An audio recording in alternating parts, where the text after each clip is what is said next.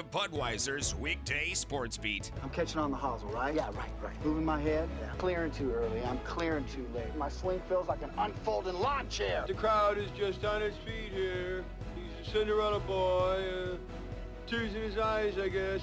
Four, please, Darren Pritchett is now broadcasting. Oh, wow! In your life have you seen anything like that? On Sports Radio 960 WSBT.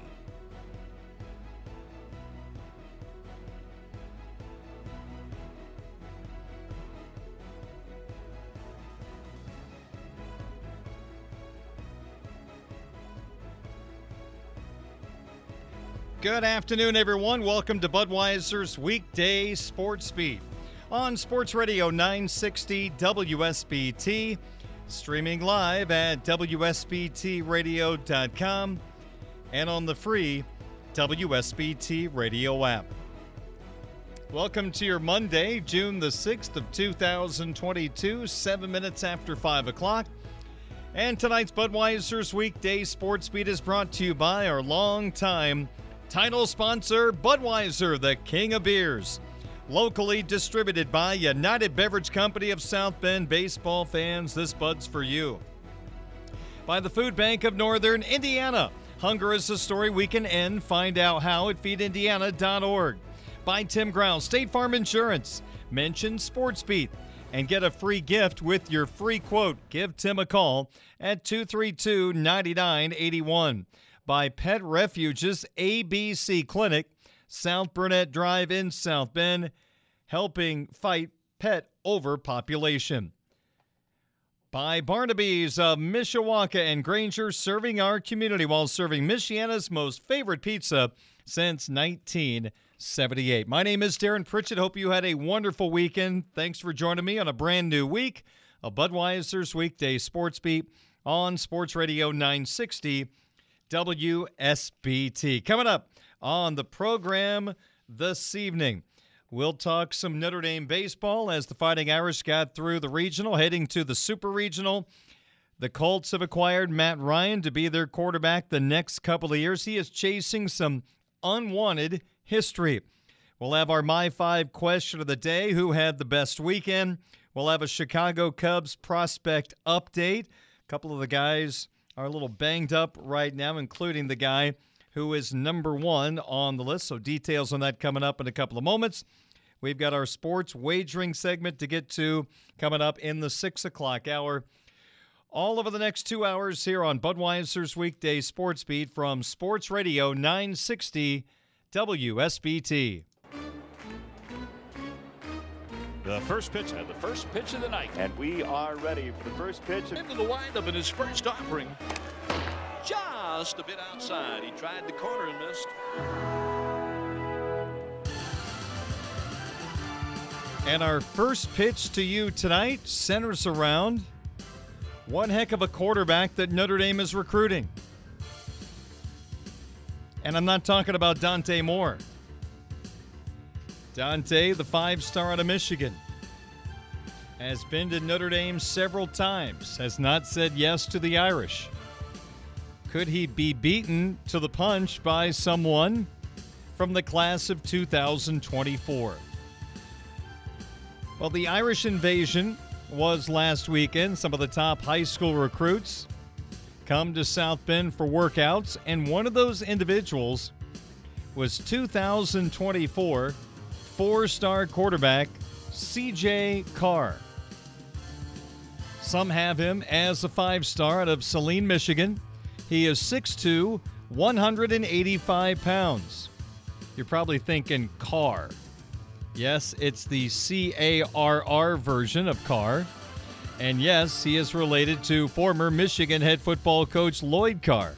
He is the grandson of Lloyd Carr. The Fighting Irish offered CJ Carr last June. He was at Irish Invasion this weekend, and from all accounts of people that were there, he thoroughly impressed.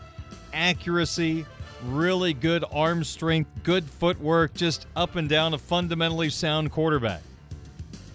There was a clip of Fighting Irish head football coach Marcus Freeman kind of patting him on the back, giving him a big smile, some words as he walked by during a workout that showed up on Twitter over the weekend. And this is a young man that the Irish are heavily interested in.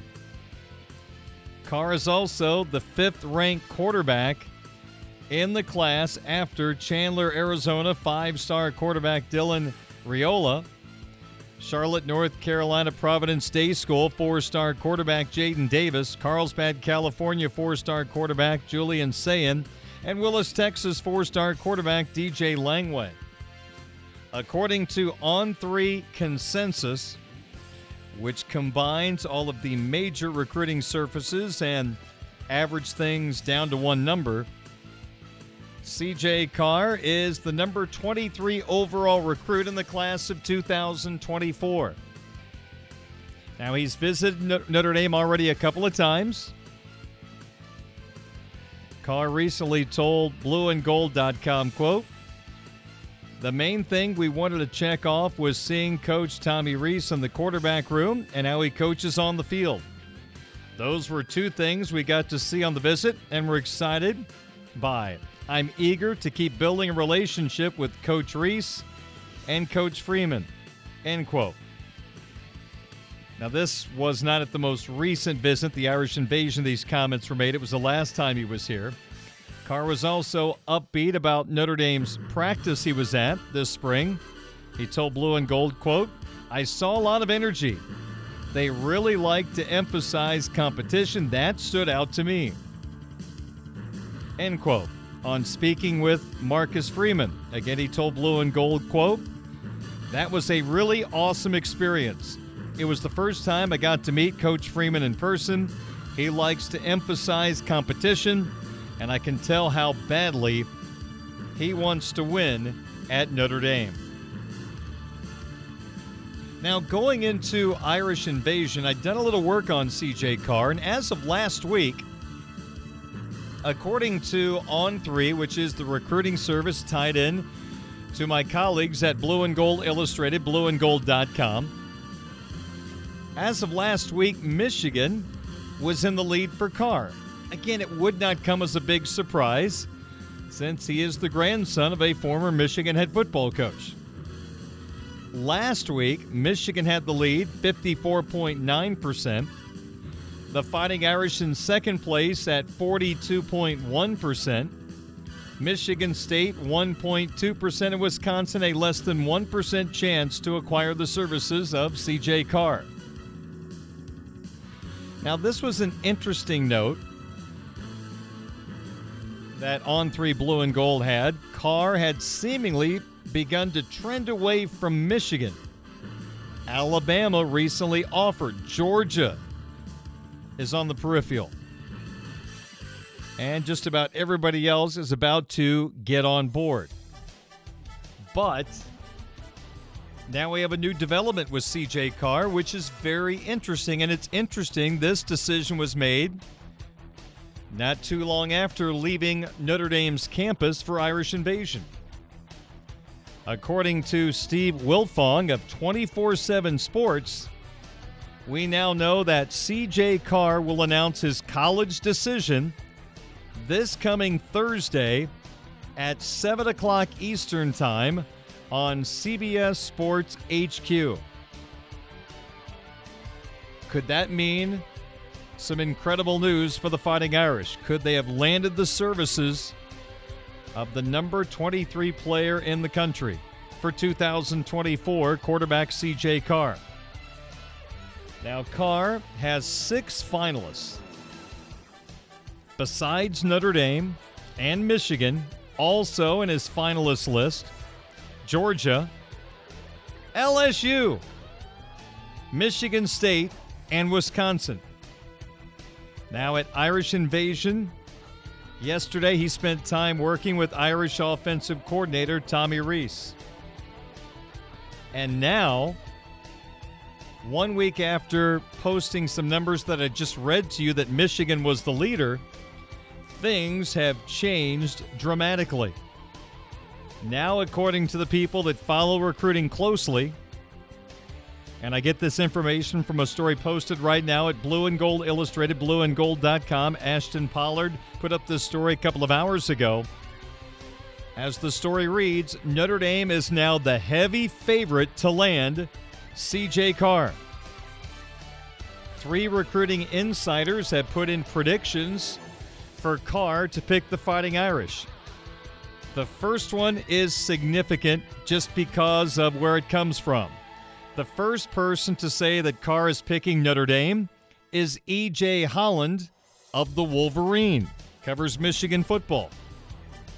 Chad Simmons, on three director of recruiting, says Carr is picking Notre Dame. And my guest on tomorrow's program, my weekly guest and colleague from Blue and Gold Illustrated, Notre Dame football recruiting insider Mike Singer, has put in a prediction Carr to the Fighting Irish of Notre Dame. Now, according to the On 3 consensus, which has been updated, again, number 23 player in the country, number 5 quarterback in the country, the number 1 player in the state of Michigan.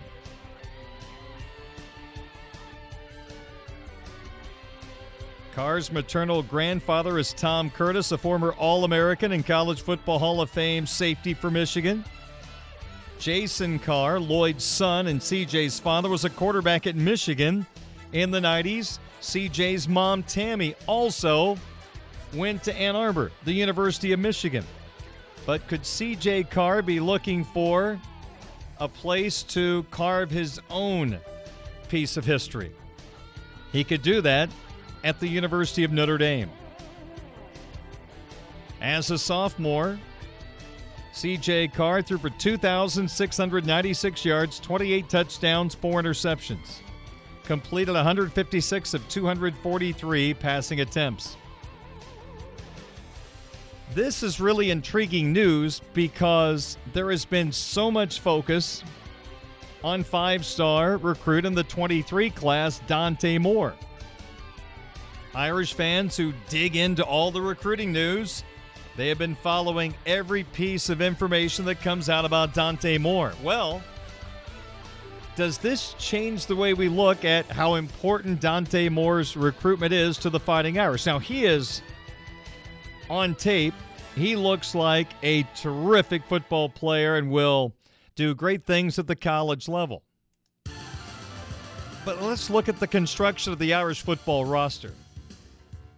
You got Tyler Buchner, who we assume will be the starting quarterback for the Fighting Irish this year. He has three years of eligibility to work with. And you know what? If he plays outstanding football, it could be less than that. He's off to the NFL. Now, don't get me wrong. I'm not trying to say the Irish do not need Dante Moore. That's not what I'm getting at. But if you look at the cycle of quarterbacks, if Buchner is the quarterback the Irish believe he can be, that could keep Dante Moore on the sideline. And it opens the door for a guy like CJ Carr, who is a couple of years removed from Tyler Buchner. The door could be open for him to slide into the starting spot when Tyler Buchner's career is over at Notre Dame or he beats him out, whatever the case may be. Again, I'm not saying Dante Moore is not important. He is very important to Notre Dame. They have worked so hard on trying to get his services. But if Buchner is as good as we think he will be, does that put Dante in the category of a guy that can really help this football team? It would be wonderful to have him. He would be an awesome addition to the football team. But at the same time, if he has decided to go somewhere else, could the dominoes just be lining up differently for the Irish to have success at the quarterback position? Hey, let's face it, perfect situation. You got Buchner, Moore, and Carr. That would be awesome news. But can you keep everybody happy? We've seen the transfer portal, kids jumping into that portal so quickly, looking for that next best opportunity rather than trying to beat out the person ahead of them on the depth chart, they run to somewhere else. Maybe all three would stay. Who knows? But I just think it's kind of interesting all this emphasis on Dante Moore when you've got Tyler Buchner and now you've got an elite quarterback that could be saying yes to the Fighting Irish on Thursday. Is that going to change the way many people who have followed Dante Moore's recruiting so closely? Will it alter the way they think about how necessary it is to get Dante Moore? Again, he's an incredible looking player on tape.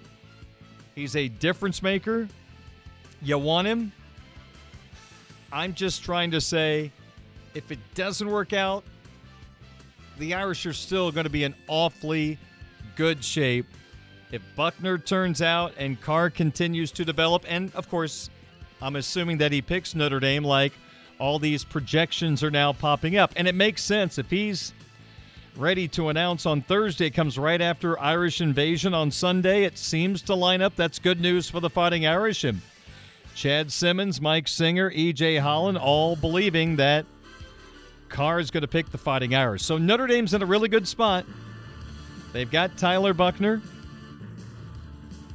They are making a major push. They're doing everything they can to get Dante Moore from the 23 class.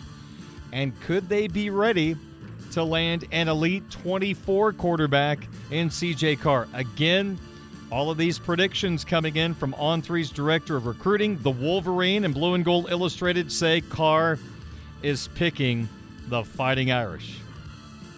Wow. If you can get Buchner, Moore, and Carr, how do you like that quarterback competition? Woo! That would be spicy. Good stuff. I'm just kind of curious if, if people understand what I'm trying to get at that Moore is a heck of a player, but if things don't work out, they're still in really outstanding shape. You still hope Moore picks Notre Dame. That could come anytime. Who knows when he's finally going to make that decision. But if CJ Carr says yes, does that alter Dante Moore's thinking? Does it quicken the pace on his recruitment? Does he still take all the time necessary? Does he look at Notre Dame differently? I'm curious. This recruitment has been so fascinating. This could add a little twist to his recruitment. But most of these kids are so confident in their ability, they believe they are going to go to Destination A. They're the best player, and they're going to win the job. As we know, it doesn't always work out that way, and that's when the transfer portal, unfortunately, comes into play. So I doubt it probably makes Dante Moore blink, but it's just an interesting little extra side story to his recruitment if Carr picks the Fighting Irish on Thursday. So again, Steve Wiltfong, 24 7 Sports. He's reporting that 2024 quarterback CJ Carr will make his college choice Thursday, 7 o'clock Eastern Time on CBS Sports HQ. I believe that's their 24 hour sports channel that's internet based. Carr's six finalists Georgia, LSU, Michigan, Michigan State, Wisconsin, and apparently the new favorite, the Fighting Irish of Notre Dame. This would be a major haul for Marcus Freeman and Tommy Rees if Carr says the Fighting Irish of Notre Dame on Thursday. So that's the latest. Interesting. Very interesting. The Carr news is awesome. How does it affect Dante Moore? There's so many different layers to this story. We will dig into all those layers tomorrow. Mike Singer the Notre Dame football recruiting insider for Blue and Gold Illustrated, blueandgold.com, will join me for his regular Tuesday visit at 6.07 Eastern Time, and we'll be talking all things CJ Carr, and we can also dive into how he believes it affects the recruitment of Dante Moore or Dante Moore's thinking. All that and more coming up on tomorrow's program. That's our first pitch for this Monday evening. Darren Pritchett with you on 960 AM WSBT, streaming live at WSBTradio.com and the WSBT radio app. It is 26 minutes after 5 o'clock on your home of the Fighting Irish, Sports Radio 960 WSBT. A Michiana tradition continues. Welcome to Budweiser's weekday sports beat on Sports Radio 960 WSBT.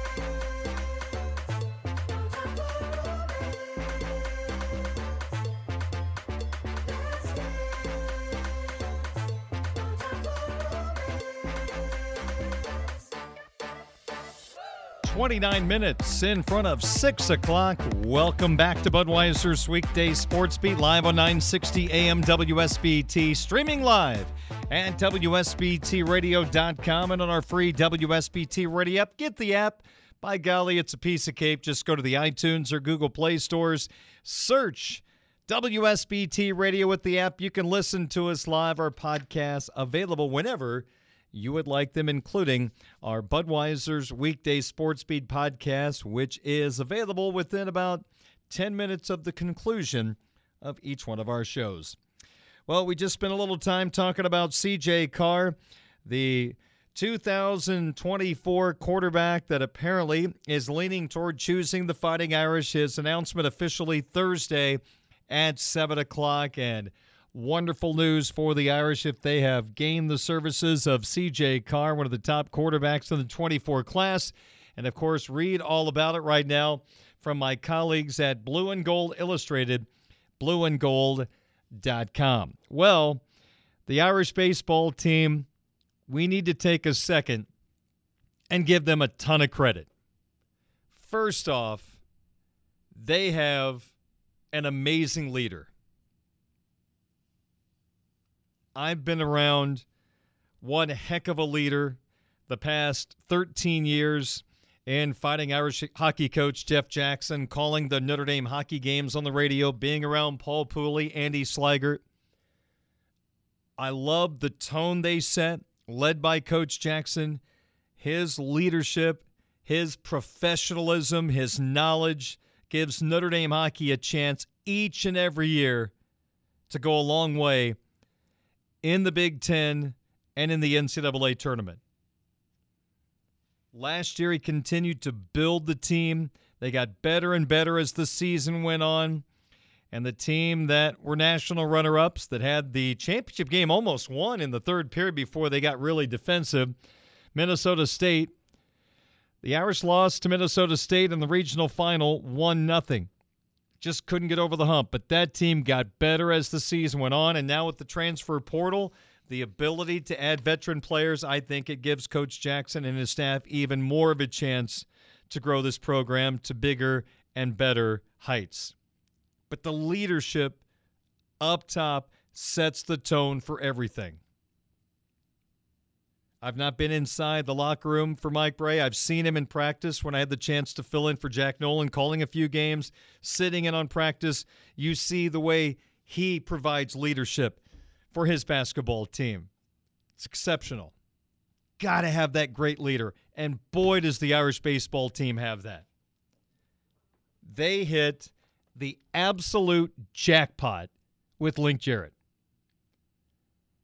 A guy that played at Florida State, got into minor league baseball, went back to Florida State as a coach, East Carolina, got his chance at UNC Greensboro, did great things there in a short amount of time. And when Notre Dame picked him, for all of us here in South Bend, a bit of an unknown. But it didn't take us long to see this guy was different. This guy, and I'm not comparing, but in terms of leadership, understanding of the game, teaching of the game, he goes into that pulmonary category. Along with his coaching staff that deserves a ton of credit as well, Link Jarrett and his coaching staff provide their team every advantage possible in preparation for each game. They work hard on the fundamentals. Remember how far the defense came from one season to the next when Link Jarrett took over. They became one of the best defensive teams in the country overnight. Take care of the baseball when it's hit to you.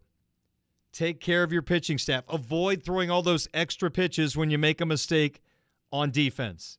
Those type of things add up to your starter or your reliever not being able to go as long as you want because They had to throw extra pitches due to a mistake made in the field. That's been limited. The teaching of the opposition's pitchers to the hitters. Link has told us I give my guys 10 minutes. I don't want to overload them. Give them what they need. That's it. Because attention spans are going to go if you start going 15, 20 minutes into a session on the opposing pitching staff. They keep it brief, they keep it to the point, and the players get what they need.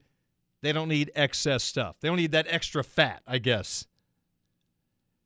So the job Link has done and this coaching staff in preparing these guys is exceptional. And for the last two years, they have taken a bucket of cold water in the face from the NCAA. Last year, there was no question. Eye test, analytics, you name it. Notre Dame was one of the best eight teams in the country and the tournament committee stuck it to them, insulting them being a number 10 seed and forcing them to win a regional at home and then have to go down to one of the most difficult places to play baseball, an amazing environment in Starkville against Mississippi State. And the Irish almost pulled it off. Probably kicking themselves. I talk about defense. There was one of those three games they kicked the ball around more than they usually do. And you don't want to point to one game, but I think the Irish would tell you that is the game that cost them a trip to Omaha. So, what did that team put into their mindset when they lost in Starkville? Let's get back to the spot, do what we need to do to host a regional, host a super regional, and let's get to Omaha. Well, strangely enough, they did not get that chance to host a regional. Analytically speaking, there are a couple of kinks in the armor where the NCAA I guess, took advantage and sent the Irish packing. But 14 and 7 against quad 1 teams, the second best winning percentage only to Tennessee is pretty doggone impressive. When they played elite, they beat elite. They were 14 and 7. They can't help it that the Midwest is full of teams to play in the midweek that aren't helping their RPI. I guess they have to ship in Long Beach State, Florida State, Florida State's conference team. That's a bad example, but you know where I'm going. I guess they have to start shipping people into play, which isn't going to happen. Midweek games. So they were handed a tough deck again. They had to go down to Georgia Southern. They had a hotel down there in Statesboro that did not have a meeting room. Let me just say this from my experience. When I'm with the hockey team, we meet in a meeting room. Coach Jackson, Coach Pooley, Coach Slaggert, they go over video, they go over scouting reports. It's in a meeting room. They didn't have that. They couldn't just meet in the hotel. I was sent a video of the weight room that Notre Dame baseball had to use down in Statesboro. It was an old restaurant in a strip mall. That's the environment they had to deal with. But you know what? They got a hell of a coaching staff.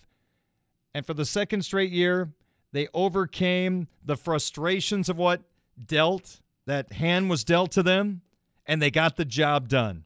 They won that regional down in Statesboro. The marathon first game against Texas Tech, the six hour rain delay. They take the lead in the bottom of the eighth inning on a wild pitch. Liam Simon was awesome coming out of the bullpen to help the Irish get that victory. Ryan Cole, two for four in that particular game. They come back and take on the team that won the right to host the regional, Georgia Southern. Georgia Southern took a 4 2 lead in the sixth. Notre Dame came right back with two in the sixth and two in the seventh. Zack Prajzner, one for three with three RBI, including a home run. Zyska and Brannigan also homered for the Fighting Irish. The pitching staff held up. The bullpen was terrific. Three and a third innings of scoreless baseball. Couple of rallies for Georgia Southern, couldn't get over the hump, and Notre Dame stayed in the winner's bracket. All they had to do was sit back and relax. And yesterday, win one game, they forced Georgia Southern to have to beat them twice. I'm sorry, Texas Tech to beat them twice. And Texas Tech did not have a great pitching staff coming into the postseason. They were 113 in the country in team ERA. And you knew after the first two days they will have used most of their better pitching. Now, they used five guys to piece together 27 outs. And they held up, you know what? Okay. There were some missed opportunities for the Irish. But Notre Dame had the lead from the third inning on. They scored a run in the third, a run in the fourth, gave up a tally in the eighth inning. Texas Tech loaded the bases. The Irish got out of it. But J.D. Bertrand took the baseball after throwing an inning Friday. Then the rain hit. That was basically a bullpen throwing 26 pitches. He came back and threw seven and two thirds yesterday. Nine hits, no walks, seven strikeouts, just being the stud that he is.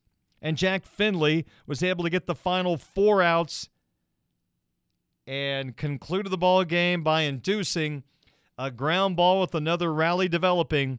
The play was made by Carter Putz and the Fighting Irish for a second straight year. They went 3 0 in the regional, and they're off to the Super Regionals for a second straight year. That is the first time in Notre Dame program history that the Irish have gone back to back Super Regionals. The Irish have to take on the number one team of the country, the Tennessee Volunteers, the team that seems invincible. Hitting categories, pitching categories, they're near the top in all the national statistics. They've got a pitcher that has thrown 105 this year. I'm not lying, 105. They also have an offensive player, as we found out last night when he doubles he rounds first base and he flips off the center fielder. No, I'm not lying. It happened. Tennessee had one of their players a big hit in the ninth inning to drive in the go ahead run. He rounds first base, and after hitting the ball to center field, he raises his right hand in the air above his helmet and he flips off the center fielder. What? What are we doing? Tennessee's weird. Somebody wrote this today, and it's so fitting. Tennessee acts like all their sports have won five straight national championships when none of them have won anything. It was just bizarre. I've never seen that. I mean, you flipped off the center fielder. There are cameras everywhere. What are you thinking? And don't say, oh, he got caught up in the moment. No, no. You can avoid doing that. That does not lead to you raising your right arm and flipping off the center fielder. That's not adrenaline. That's not emotion. That's just a dumb, dumb decision. And I don't know if he's going to get punished or not. If he did, I have not seen that information, but it's bizarre. Hey, they're a great team. They went through the mighty SEC and dominated. A moment ago, I mentioned the Fighting Irish went 14 and 7 against quad one teams, the top 50 RPI teams. 14 and 7 was the second best record against quad one teams in the country. You know who was first? Yeah, Tennessee. Tennessee was 20 and 3 this year against quad one teams. They were down last night in the ninth inning at home to Georgia Tech, rallied to take the lead, and ultimately won the game. Now, had they lost, they would have had today still to advance, but that would have been almost justice for the Fighting Irish. And then finally getting to host that regional didn't work out. But let's forget about Tennessee. Let's forget about not hosting the regional, the weight room in a restaurant. Just think about how Link and his coaching staff kept this group mentally solid. They got 24 hours to be ticked off about not hosting a regional. They came back to work, and look what they accomplished 3 0 in the regional. They just do a beautiful job of grinding out games. They're not the most talented offensive team but they are highly efficient and do their jobs extremely well. They mix in stolen bases, hit and run. They'll sacrifice. They'll play small ball. I remember the first year Link was in town, he was describing his style of playing, what the Irish might do. And I said, it reminds me of, in a way, what the 1980 St. Louis Cardinals with Whitey Herzog used to do play small ball, steal bases, hit and run, bunt. They didn't hit home runs, but they did everything else to put pressure on the opposition with their athleticism and their speed. And the Irish put pressure on the opposition with their speed and the way they handle the bat so well. So here we are. The Irish are going to take on the team that isn't supposed to lose the entire tournament. That kind of was the storyline back, oh, 20 years ago when Notre Dame went down to Florida State to take on a number one Seminole team that had won something like 20 games in a row under Coach Martin. And the Irish went down there for the Super Regional and took two out of three and advanced to the College World Series under Paul. They were the unbeatable team. The Irish got them. Here we are again, two decades later. Tennessee is the team that's supposed to roll through everybody. The championship trophy already has Tennessee volunteers on it. They've already engraved it in Omaha.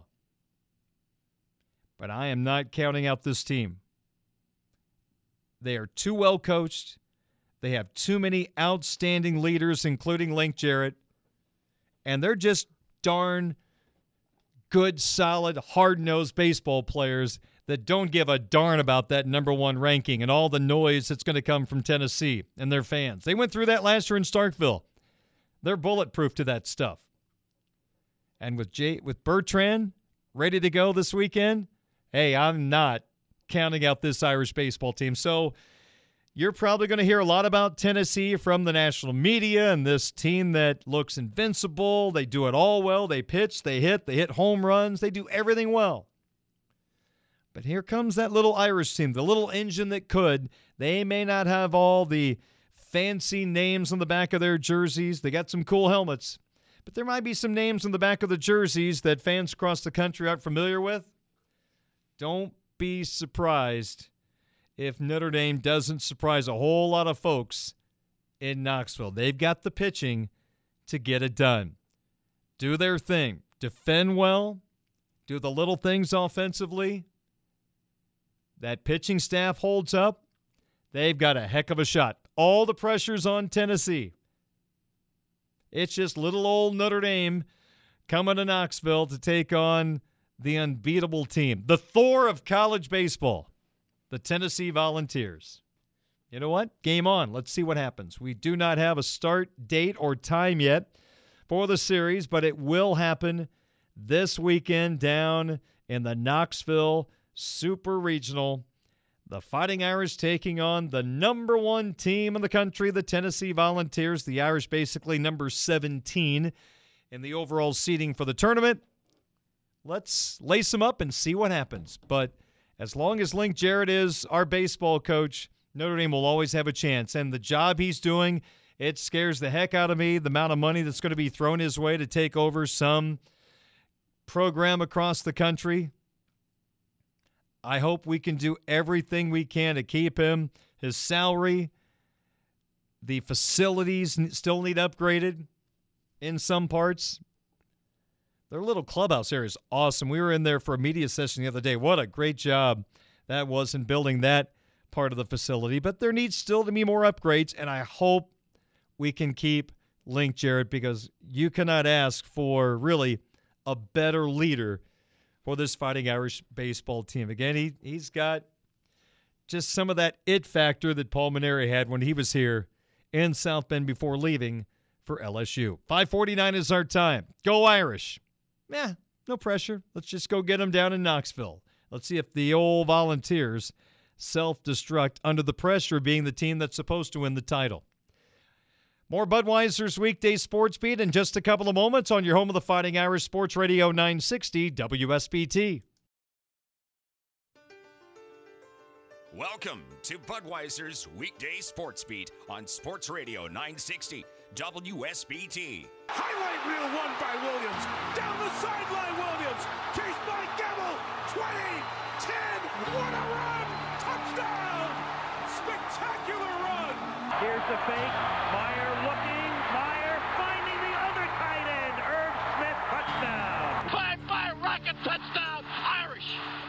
Here's your host, Darren Pritchett.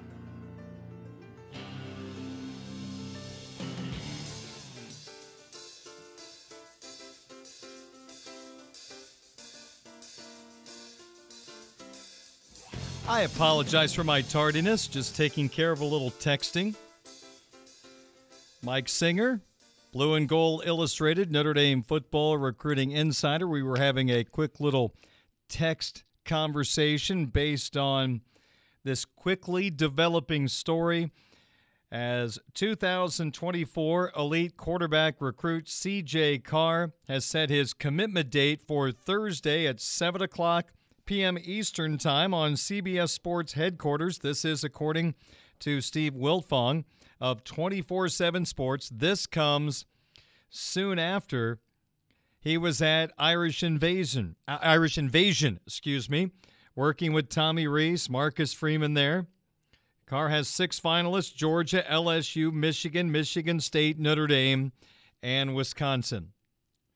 So the fact that Carr could pick Notre Dame, they would have their quarterback in the 24 class, is an interesting story. And with no quarterback yet in the 23 class, and Dante Moore's decision looming if he's going to pick Notre Dame, how does that change things? So, this is really a fascinating development and how it affects a lot of things with Notre Dame football recruiting. And Mike was joking rather than doing the normal Tuesday visit we have, we might have to do three or four interviews this week just to cover everything that's happening with Notre Dame football recruiting at this time. This could be a noisy week, a good noise. And it all could center around CJ Carr picking the Fighting Irish again. Three predictions have come in on Carr picking Notre Dame from Mike Singer, on three director of recruiting Chad Simmons, and also EJ Holland from the Wolverine, which really catches your attention. CJ Carr, the grandson of former Michigan head football coach Lloyd Carr. Can you imagine Lloyd putting on a Notre Dame cap? Anybody want to see a picture of that? I mean, you talk about a Michigan man, that is Lloyd Carr. But family comes first. And I guarantee you, he'll have that Notre Dame cap on, cheering on his grandson, if in fact CJ picks the Fighting Irish of Notre Dame on Thursday. We'll recap this story once again coming up in the six o'clock hour. Also, we've got a Chicago Cubs prospect update, our sports wagering segment also on the way. So, plenty more to get to. But again, this developing story Saline, Michigan quarterback CJ Carr will announce his college decision on Thursday at 7 o'clock Eastern on CBS Sports headquarters, according to Steve Wiltfong of 24 7 Sports. And Notre Dame is the heavy, heavy, heavy favorite to land the services of this elite 2024 quarterback. Stay tuned. Again, we'll talk to Mike Singer from Blue and Gold tomorrow's program at 607. Right now, 557. Let's head to the second out of the program. That comes your way next on Sports Radio 960 WSBT. Leading off the 6 o'clock hour on Budweiser's weekday sports beat. Don't you guys go anywhere. Plan to put on a hitting display. The center fielder. That boy is good. Number nine. Nine times. Nine times. Nine times. A Midwest League champion. Adios! Walk-off home run! Eloy Jimenez! Who prefers to cheer for the birds on a bat. Adios! Goodbye, and maybe that's a winner! Here's Darren Pritchett.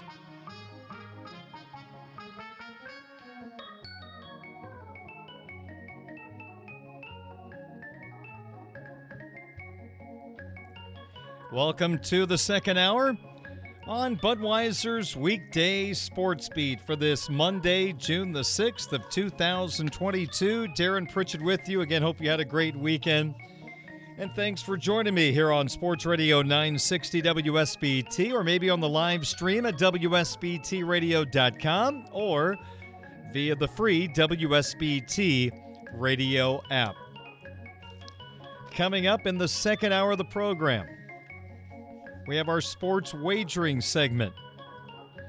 Right now, since we got this segment going on this program about a month ago, we're 10 games over 500, 30, 20, and 1. We'll try to improve on that with four selections coming up in just a little bit.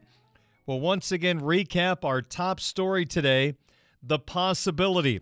Notre Dame football coach Marcus Freeman, offensive coordinator Tommy Rees, have their quarterback for the class of 2024. Dante Moore's in the 23 class. We're talking about a commitment for a quarterback in the 24 class in CJ Carr. He'll make the announcement on Thursday, according to Steve Wiltfong of 24 7 Sports.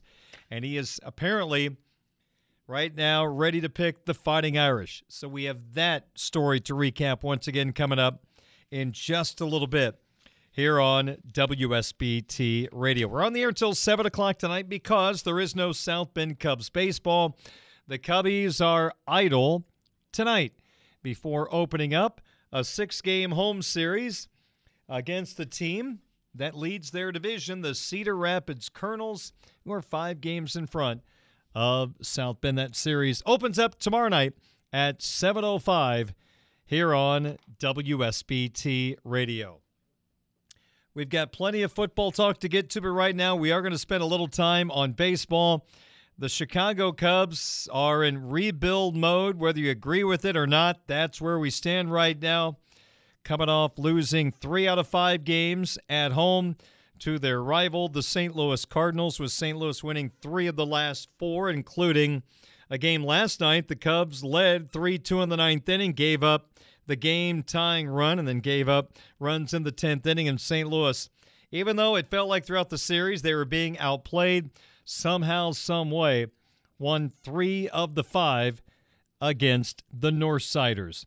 So the future is all about what's happening in the minors right now for the Chicago Cubs. The product at the major league level is kind of a side story. In fact, I said this to my son last night. I don't remember the last time, and I'm sure there are times I just don't remember. But I think it was was it Saturday for game 2 of the doubleheader and then last night around 31,000 fans at Wrigley Field and there were a lot of Cardinal fans there as you would expect. But I just don't remember that small of crowds at Wrigley Field for a Cub Cardinal game. Strange. And I think that tells you there's a lot of Cub fans that are kind of fed up with the Ricketts and the way they're running this baseball team. And I think a lot of you have an argument about the way this team's being run at this particular time. They're trying to rebuild, they're trying to develop players, which is a good thing, but they have plenty of money to fill some holes on this roster that they have not done as of yet. Maybe they will very, very soon. Well, one of the guys that was scheduled to be helping out the Cubs in the outfield this year that particular storyline has been put on hold. And I'm talking about the number one player in the Cubs system and the 13th best player in minor league baseball, Brennen Davis. I think a new MLB pipeline just came out and Davis dropped some spots because he's been injured. But Davis, the 22 year old outfielder who has been at AAA Iowa, has now undergone lower back surgery and he is lost for a couple of months. The Cubs believe he will return at some point this season, but a guy that should have been at Wrigley Field no later than this summer, that's going to be put on hold. Now, Davis only played 22 games this year at AAA Iowa, and the bat was very quiet, which made you believe maybe he was injured. I brought up the fact the Cubs moved his hands, and I was worried that affected him, but apparently that was not the case. It was the back injury. And Davis, in those 22 games at AAA Iowa, hit 195 with a 286 on base and a 585 OPS, two homers, seven RBI. The number that really stood out that made you believe something was wrong 31 strikeouts in 77 at bats. That's not a Brennen Davis type number. He has not played since May the 3rd, placed on the injured list May 12th. Last week, underwent back surgery. Apparently, it is a surgery that will not affect him going forward. And the hope is he will be back in the fall, going back to AAA Iowa. I would assume that will halt his progress to get to Wrigley Field. Maybe it won't, but you would think so at this point. But he's undergone back surgery, likely out a few months, and the Cubs hope to have him back in some capacity later on this year. So there will not be the impact we expected from the Cubs' number one prospect in their system. Brennen Davis is on the shelf after back surgery. The number two prospect, we still don't have any stats to pass along to you. The number two prospect is Christian Hernandez. He's 18 years old. He can play third base. He can play shortstop. He's the guy that I've mentioned. There have been some comparisons to Alex Rodriguez and Manny Machado with the way this guy swings the bat. Now he's down in Mesa at the spring training facility. Normally, when players are there, they're younger players. The Cubs are teaching them the finer points of the game, things that they possibly did not learn where they were growing up, in particular, international players. So the game's being taught to them. They're probably, honestly, teaching them how to be a ball player when they have them down in Mesa because there are things to learn coming from a different country to America. So that's a part of the process. But very soon, you would have to imagine he'll be making his way to Myrtle Beach, the low A affiliate in the Cubs system, to start getting his feet wet with full season league baseball. Now, he's only 18 years old. I guess they could wait, but Gleyber Torres was 18 years old when he started his full season career with the South Bend Cubs on opening day 2015. Eloy Jimenez was 19 years old. So wouldn't be surprised if Hernandez at some point goes to Myrtle Beach, probably starts out there next year and then makes the transition to South Bend. I would hope that would be in 2023 because this would be an exciting player. I know there's really not a lot of promotion of players, but I'll sit here right now and tell you when Christian Hernandez arrives in South Bend, I would buy tickets to watch the South Bend Cubs to watch this kid play. He could be that dynamic. I'm not trying to put extra pressure on him. Not trying to put a cardinal jinx, as some people would say on him. I've just seen him swing, seen some of the highlights, and man, oh man, what a good looking player. Just looks like one of those guys where the ball comes off his bat a little differently, and those type of guys don't grow on trees. So he'll be fun to watch in the Dominican last year. 47 games at 285 with a 398 on base, five homers, 22 RBI, and 158 at bats. That's pretty impressive.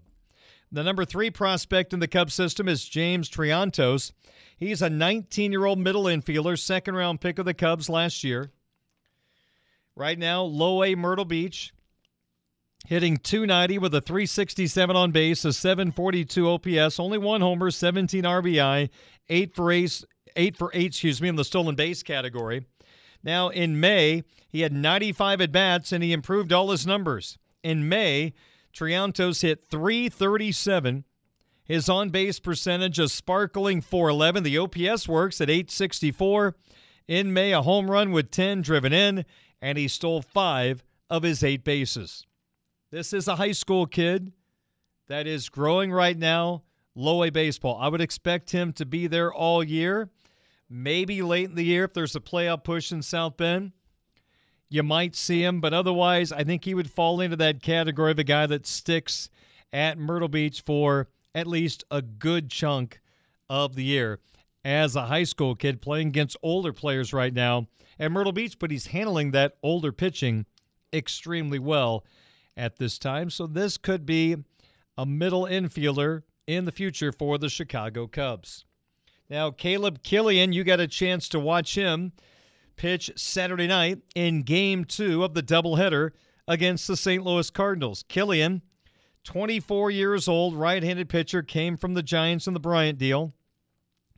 At AAA Iowa, nine games started, a 2.06 ERA, 39 innings, 35 hits. Now, he'd walked 15. That's a little high, but a strikeout per inning, 41 Ks for Killian in Des Moines, opponents hitting 236. He got the call to come pitch for the Chicago Cubs. They needed arms with those five games in four days against the Redbirds. And Killian got the call on Saturday in game two and went nine up, nine down to start the ball game. Then ran into trouble in the fourth inning. But Killian ended up going five innings against St. Louis, giving up three hits, three earned runs, two walks, six strikeouts. A solid opening performance for Killian. You look at what he done at AAA Iowa. His first eight starts of the year, Killian allowed one earned run or fewer in each of those first eight starts. His ninth start, he actually faced the Cardinals affiliate. I just wonder if that affected the scouting report for St. Louis and trying to get ready for facing Killian on Saturday. But he faced Memphis in his last AAA Iowa start before coming to the big leagues. And the baby Cardinals gave up four earned runs. I should say, picked up four earned runs in five innings against Killian. So Memphis had some good success against the Cub right hander. And the Birds on the bat had an okay performance against Killian on Saturday, a game that the Cardinals would ultimately end up winning. I hope Killian sticks. He probably won't. They'll probably send him back to AAA Iowa. If they do, maybe it's because of the walk rate. Otherwise, he sure seems close to being a guy you could count on in the major league rotation at Wrigley Field. And the fifth and final prospect I want to talk about, according to MLB Pipeline, the top five prospects. Number five resides right now in South Bend. It's Jordan Wicks, first round pick out of Kansas State. And the Arkansas native is 22 years old, left handed pitcher. He'll turn 23 September 1st. And right now, 10 starts for Jordan Wicks this year with South Bend with some uneven results. You, you break down the numbers. He got off to a good start in April, a 3.18 ERA, only walked two and struck out 13 in 11 and a third innings, but opposing batters hit 292. We got to May, a 386 ERA in six starts, 25 and two thirds innings, 25 hits. He walked nine and struck out 30. Opponents only hit 258 against Wicks in May after 292 in April. Now you move to June, and he's had one start, and it was yesterday against one of the best teams in the Midwest League, Dayton. And the Dragons, the Reds affiliate, got to Wicks yesterday. Three innings, six hits, five earned runs, no walks, six strikeouts. With those numbers now added into his season statistics, this college pitcher pitching at the high level, 10 starts this year for South Bend. He has thrown right now 40 innings and he has struck out 49, but the whip, which is walks plus hits divided by innings pitched, is pretty high. You want to be below 1.20. 1.30 is, is okay, but under 1.2 is pretty doggone good. Right now, Wicks is at 1.40. The good news is he's striking out over a batter per inning. That's really, really good news. But right now, the opposition, they are getting some pretty good swings at this college first round pick so far this year. Now, he has been solid, nothing to, I think to be alarmed about, but they've just been able to maybe hit him a little more than expected. And you look at the breakdowns, opponents are hitting 265 at Four Winds Field against Wicks, 293 on the road. His road ERA is 556. His home ERA is 3.12. So, Jordan Wicks, you can watch him pitch in South Bend this week against Cedar Rapids. You would have to imagine he'll pitch again on Sunday, the afternoon game at Four Winds Field. So, Jordan Wicks, first round pick of the Cubs out of Kansas State, had a 386 ERA in May and a rough one to start June against that really good Dayton team last night, giving up five runs in three innings. So those are some of the names to know with the Chicago Cubs, some of the prospects that are right now trying to grow and eventually get to Wrigley Field. 25 minutes after 6 o'clock, Darren Pritchett with you. Coming up next, we'll recap our top story of the day. CJ Carr might be ready to say Notre Dame is where he wants to play football. Why is that important? We'll tell you next on Sports Radio 960 WSBT. In 1922, we began broadcasting under the call letters WGAZ, the world's greatest automotive zone. Now, we're your home for the Fighting Irish of Notre Dame and the best sports talk in South Bend. Sports Radio 960 AM, WSBT. Celebrating 100 years of broadcasting in 2022.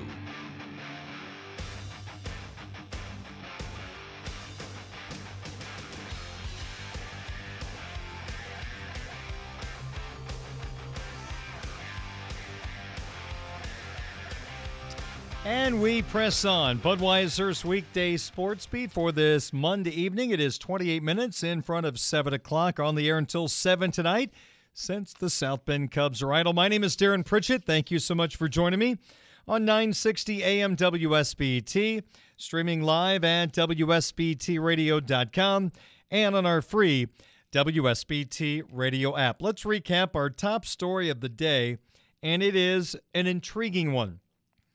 Notre Dame football recruiting, hot and heavy news. It sounded like the month of June was going to be wild. Well, it's already starting. CJ Carr, four or a five star quarterback, depending on the service you want to look at, in the class of 2024 from Saline, Michigan. His dad was a quarterback at Michigan. His grandpa was the head coach at Michigan, Lloyd Carr.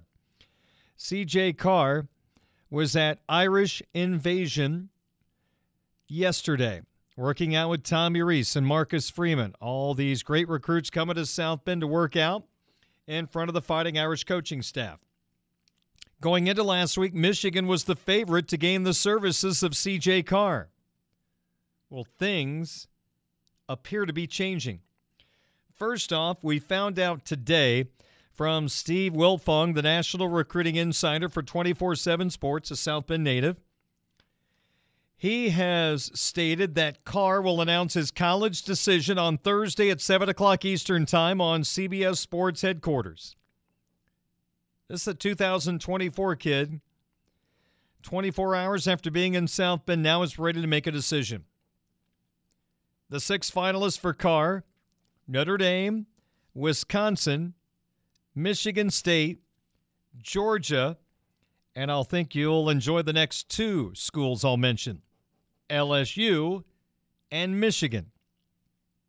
As of last week, according to On 3 and the projections, 54.9% believe Carr was going to pick Michigan.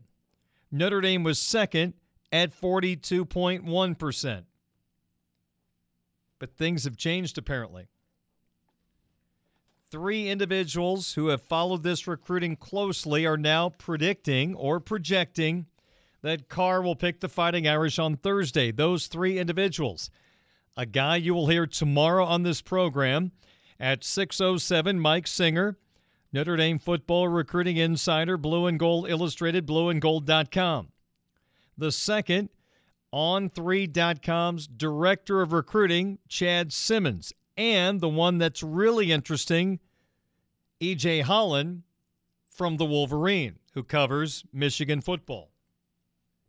Now, on three consensus, a complete and equally weighted industry generated average that utilizes all four major recruiting media companies.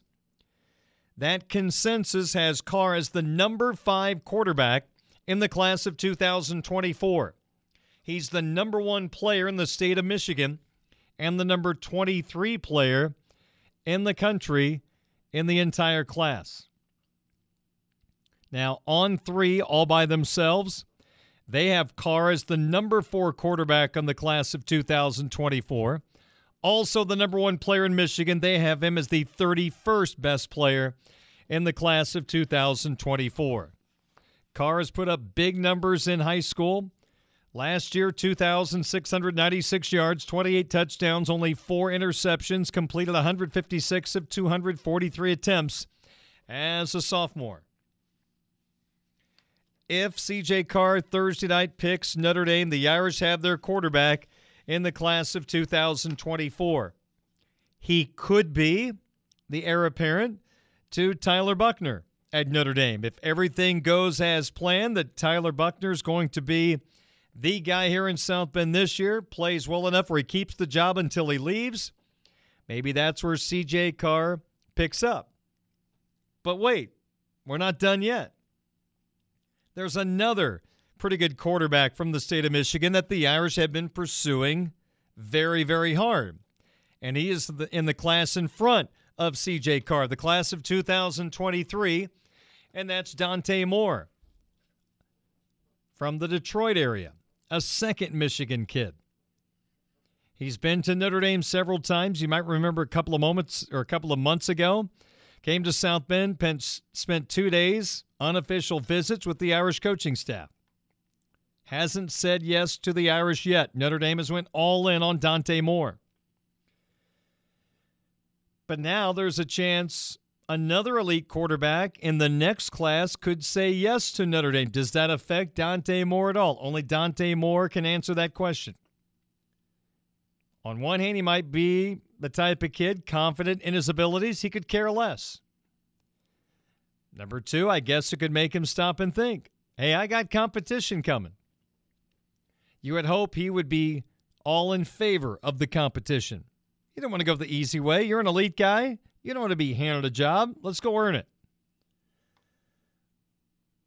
It's just going to be interesting to see how this affects Moore's thinking if Carr picks the Irish. And again, that's where we bring in the experts tomorrow. Mike Singer, Notre Dame football recruiting insider for Blue and Gold Illustrated, will join me at 6:07. We will ask him a lot of these questions I'm bringing up at this time. It's fascinating just because we've been waiting to get the final word from a Michigan quarterback. Well, we're going to hear from a Michigan quarterback. It's just not the one we expected. It's not Dante Moore, it's CJ Carr. And if all the people predicting these things are correct, the Irish have their quarterback for the class of 2024. Does it affect the 23 class? I can't wait to find out. But he worked out for Tommy Rees and Marcus Freeman. From what I've read, he thoroughly impressed. Footwork, arm velocity, accuracy, had a really good day at Irish Invasion. So we could have quarterback news this week. Anytime there's quarterback news at Notre Dame, it is a major story. But who would have thought we would be getting ready for a major announcement on June the 9th about a quarterback, and it's not Dante Moore. It's from the class after him, the 24 class. So, again, Thursday, 7 o'clock Eastern Time, CBS Sports HQ, their internet based 24 hour news service. They will have CJ Carr on to make the big announcement. And according to those smart recruiting guys, they believe Carr will pick the Fighting Irish of Notre Dame. It's going to be a fun week. 640 is our time. Read more about CJ Carr right now with the help of my colleagues at Blue and Gold Illustrated, blueandgold.com. 20 minutes in front of 7 o'clock. We'll do some sports wagering talk coming up next on your home of the Fighting Irish of Notre Dame, Sports Radio 960 WSBT.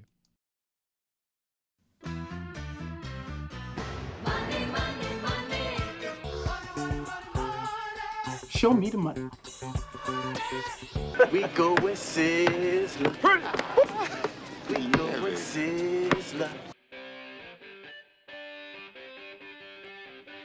Let's talk some sports wagering on Budweiser's weekday sports beat. Good evening, Darren Pritchett with you. 645 is our time. Let's start by recapping the suggestions I made on Friday's program.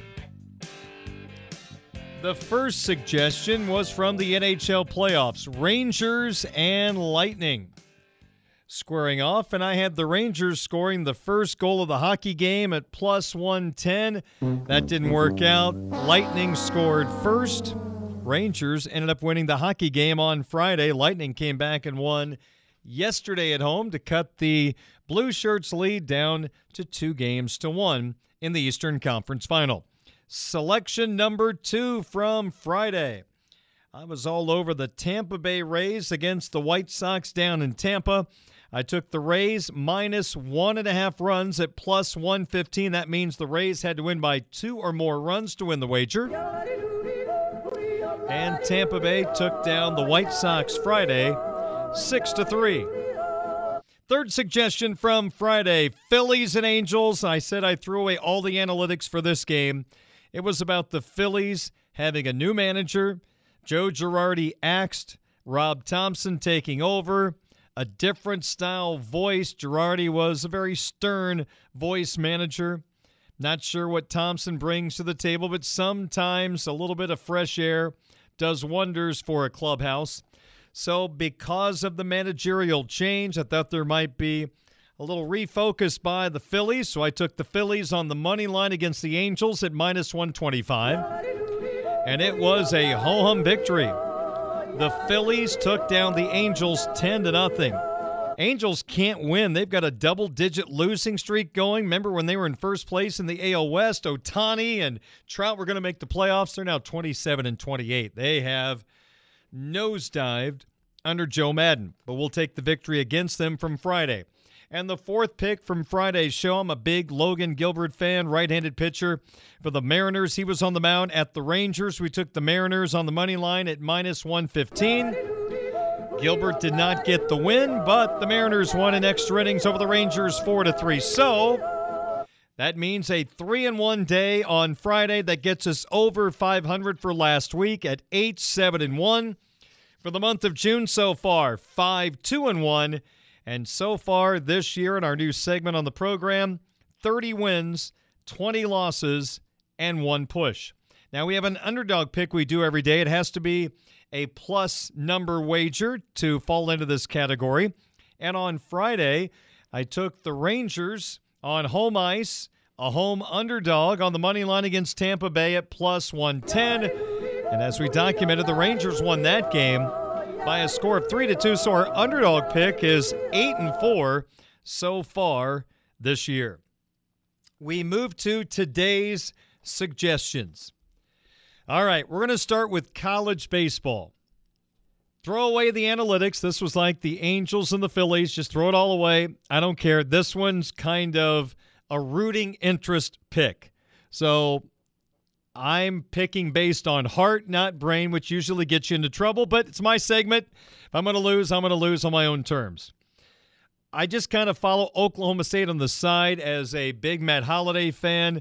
Holliday's brother is the head coach at Oklahoma State, so I just follow them just a little bit, not a whole lot.